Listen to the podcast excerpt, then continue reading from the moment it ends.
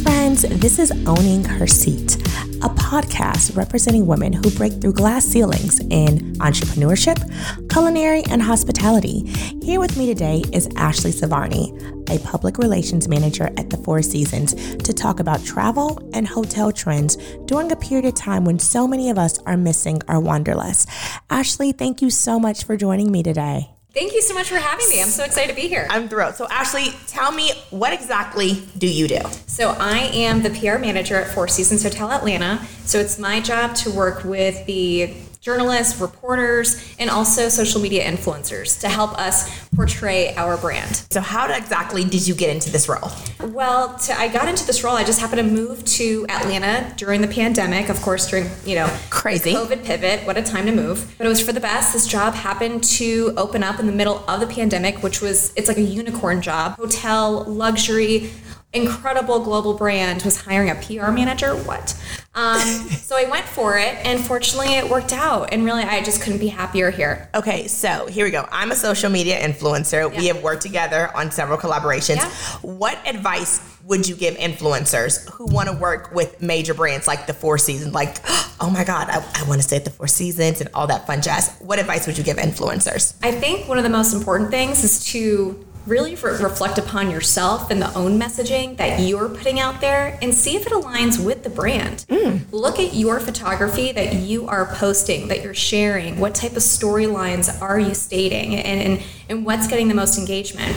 Then compare yourself to the same type of content that the brand that you're hoping to work with is putting out there. Do your photos align? Do they seem to have a certain aesthetic? Does yours fit with them? Does your storyline seem to cover the same type of topics? That the brand is going after. If not, then as much as you think you are the best influencer and you have the highest engagement rate, and maybe you have a million followers or more, if you don't align with that brand, they're likely going to decline the opportunity respectfully.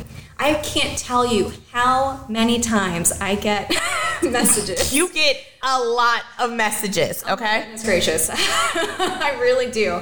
Minimum five daily. On your worst day, you're getting five messages. Oh, no, that's an easy day. Oh. Oh, yeah, that's an easy day. Yeah, our, our DMs are full and i respect them. I really do. Shoot your shot. If you don't ask you, you know there's it's no. opportunity no. of course. However it's really interesting to see influencers who are trying to be a part of multiple different topics.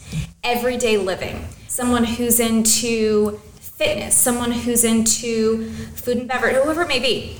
Does it align with what we are also trying to communicate and what we're trying to convey? Because if not you know you got to pick and choose if you're going to be talking about all things freebie found this freebie bogo and then you're also trying to align yourself with a luxury brand, it might not be. I right know it doesn't because the Four Seasons is not free because I've paid out of my own pocket and nothing is free about the Four Seasons. Okay. It.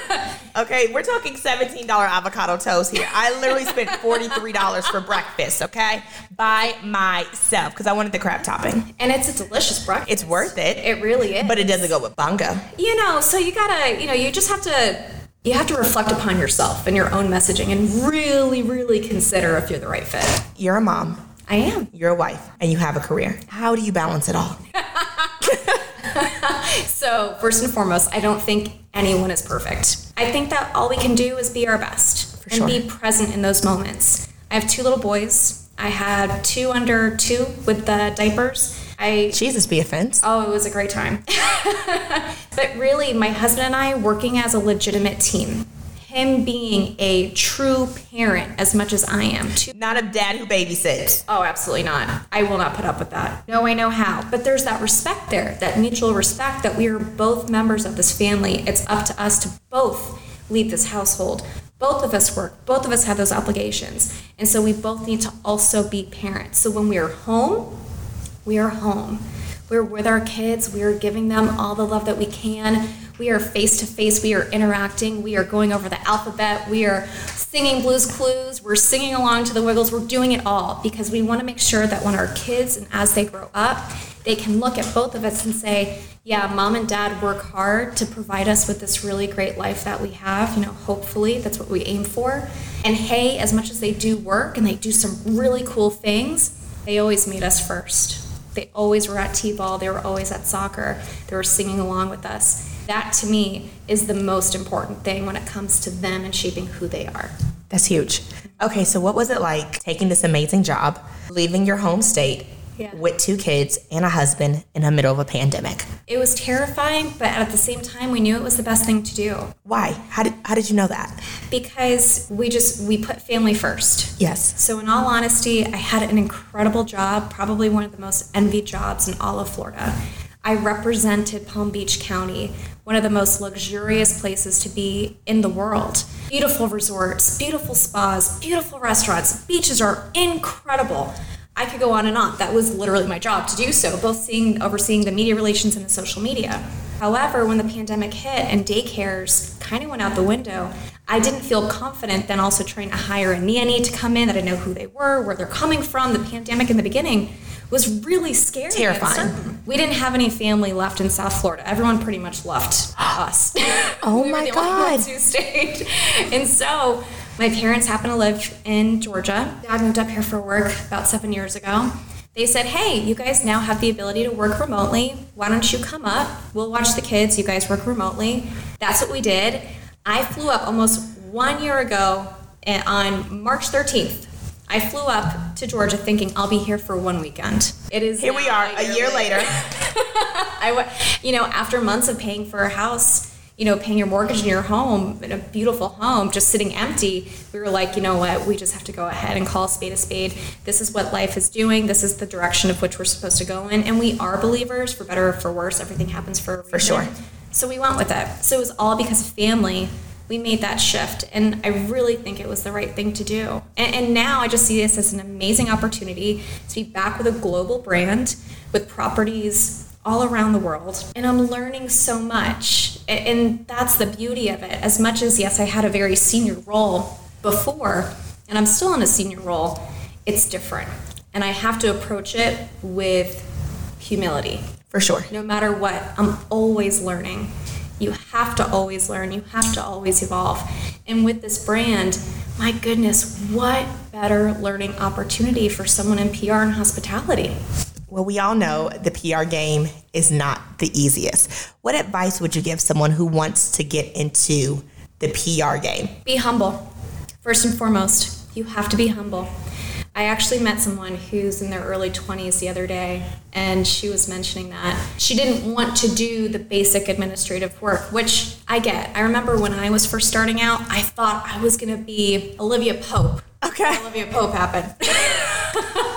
I was ready for it after school. Yeah. I was ready after college. I was going to take over the world with PR. I was going to be that person, and I didn't want to do administrative stuff either. Like, I get it. I thought it was a waste of time, but I respected that you have to learn those foundational basics of building those reports, of handling the, the media desks, of reaching out. There's so much of that foundational stuff you just have to take the time to do to build yourself a solid foundation. Once you have that foundation, then you can go ahead and really you earn it. You earn that opportunity to then start reaching out to the or to the other publicists or to represent actual clients. You have to know your ABCs first before you're writing mega press releases and representing brands on a global level. You just have to do that. You have to pay your dues, people. You have to pay your dues and you have to listen. Active listening is crucial. Is crucial. People will come to you with problems when you're in PR. You're the person who has to find the solution. I did this. I need this. I need you to help me become famous. okay. Well, tell me why. Tell me why you think you should be famous. And get it out of them. Once you actually learn someone's story and hear the bigger picture, hear where they come from, where they want to go, what else happened, that's really when you as a person can again start putting those items into action. You have to listen first. Don't jump in with a solution before you hear the entire entire problem. So we know right now traveling is a very touchy subject right now, especially with the pandemic. Mm-hmm. What would you tell people who are very nervous about traveling? I, I've been at the Four Seasons twice since the pandemic, and I have felt completely safe, especially with the measures you guys have taken hand sanitizer on every single floor, mandating masks. Like it's just been, you guys have done above and beyond. What would you tell someone who's a little bit on the fence on traveling right now? Of course. First and foremost, do your research. Make sure that if you're going to go somewhere, you want to make sure you enjoy it. So that means you need to feel comfortable. For sure. The Four Seasons Atlanta, as a or really as a brand, Four Seasons, we partnered with John, Johns Hopkins. And so Wow. we have those that access to the experts who helped us develop our global program called Lead with Care. That is what gave us the guidance to say these are the things that you need to do in order to welcome people back safely, make them feel comfortable, but also keep your staff safe. And even a part of these guidelines, truly, even after the vaccine, at least for a certain period of time, For sure. people are still going to be required to wear their masks so that we can get through this all together. Again, we're heeding the guidance from the medical experts. So, really, if you're someone who wants to go and travel, just make sure, do your research. Just find out where you're going, what the brand is doing, what the hotel is doing specifically. Look at the reviews, see what people are saying. I monitor all of our reviews for the hotel. So, I love seeing when people are going on TripAdvisor, Booking.com, and Yelp and providing their authentic feedback saying, I felt incredibly safe because of all of the safety protocols that were put in place. And that makes us so happy, genuinely happy. We want to make sure that in order for us to be successful, we have to deliver a quality product. But my goodness, truly, I flew a couple times during the pandemic, during the height of it, because I was moving. I- Business as usual. You didn't get a chance to like shut down. You still had things. roll. You had to go. had to roll, had to roll. And at least for me personally, I've never felt more comfortable, and this is complete, like truly personal. People were mindful, giving each other space in the airport, wearing their masks. There was more space because there were less people. So quite honestly, I kind of enjoyed it. I didn't have feet on my back of you know in the in the plane. It was nice. It was really nice. So truly, you know, just get out there, do it safely, do what's right for you. No one knows what's safe for you except for you. Only you can make that decision. So really just get out there. But you gotta do it the right way. For sure. So you know I love Bar Margot. Yes. Shout out to Thandy. Shout out to Chef Erica Hill. She's I- amazing. I, just I love her. I mean, who doesn't love Erica? Okay. Chef Erica, she really, she's just, she's so talented and so passionate. She's so passionate. So, what exciting things do you guys have coming up with the hotel and Bar Margot? Ooh, with the hotel and Bar Margot. So we do have a rooftop garden that we're going to be bringing back. Stop it. It was very popular a few years ago. Yes. And our newer culinary team, bless them, they all started just before the pandemic. Wow. So they really didn't get to come into their own fully because of that, but now they are. We're going to bring back that garden terrace, and then also we're going to have a really beautiful garden table event where we'll kick off this culinary series. Love that. So more to come on that, the exact details, but we will be kicking it off on Earth Day. That's so exciting. We're really excited. What's the biggest difference that you've noticed working in Palm Springs versus working in Atlanta? Mm, so the difference between Palm Beach, Florida, and Atlanta, I would say, well, it's a here. It's very much of a city mentality, Yeah. and down there it was resort world. Lux- like there. very one laid back, chill. It was an upscale, sophisticated, but approachable luxury experience. And I didn't know what that really meant until I experienced it there myself. Here, luxury is every day.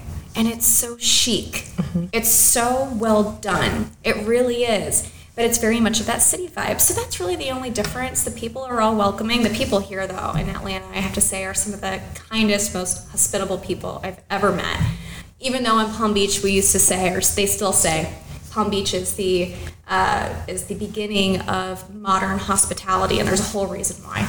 But my goodness, Southern hospitality here in Atlanta certainly takes a cake, no question. Okay, so this is our dessert session. So, Yes. What is your favorite dessert to prepare and your favorite dessert to eat?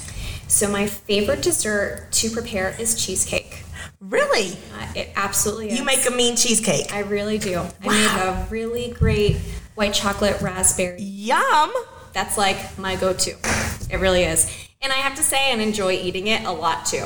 There, I don't think there actually is a dessert that I don't enjoy.